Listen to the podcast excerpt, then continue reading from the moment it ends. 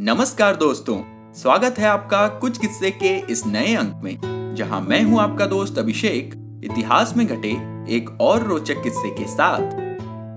तो किस्सा कुछ यूँ था कि जब जापान के हारने पर भी नेताजी नहीं हारे। दोस्तों, द्वितीय विश्व युद्ध के निर्णायक और क्रूरतम घटनाओं में से थे जापान के हिरोशिमा और नागासाकी पर 6 और 9 अगस्त 1945 को हुए परमाणु हमले। अमेरिका द्वारा किया गया ये कृत्य अब तक के मानव इतिहास की सबसे विनाशकारी घटनाओं में से एक था।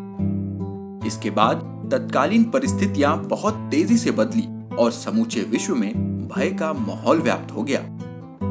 इस घटना ने तब युद्ध के लिए आतुर और ढीठ राजनेताओं को भी सकते में डाल दिया था। इस विध्वंसकारी घटना के बाद जापान ने अपनी हार स्वीकार कर ली और द्वितीय विश्व युद्ध आखिरकार समाप्त हुआ।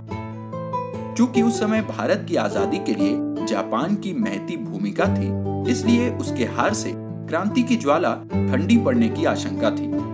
मगर ऐसी विकट परिस्थिति में भी अपने देश की स्वाधीनता के लिए लालायित एक सपूत इरादों से डिगा नहीं और अपने तरीकों से लड़ाई लड़ता रहा। जी हाँ आपने सही अनुमान लगाया। वे थे नेताजी सुभाष चंद्र बोस।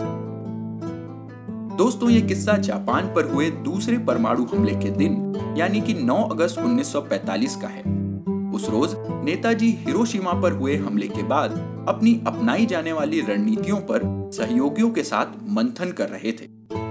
तभी खबर मिली कि नागासाकी पर भी परमाणु बम गिराया गया है।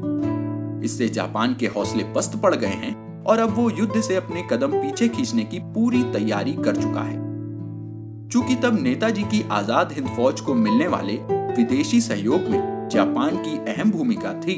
इसलिए सुभाष जापान की हार का मतलब बखूबी समझते थे। लेकिन इसके बाद भी वे विचलित नहीं हुए। उन्होंने अपने साथियों को साफ़ कहा, जापान की हार भारत की हार नहीं है। जापान का समर्पण हमारी आज़ाद हिंद फौज का समर्पण कतई नहीं है। हम हार नहीं मानेंगे और आज़ाद हिंद फौज घुटने नहीं टेकेगी। आप सब निश्चिंत रहिए और आगे की लड़ाई की तैयारी कीजिए। हमें आर्थिक और सैन्य मदद में कुछ समस्याएँ ज़रूर होंगी, मगर याद रखिए, लड़ाई संसाधनों से कम और हौसलों से ज़्यादा लड़ी जाती है।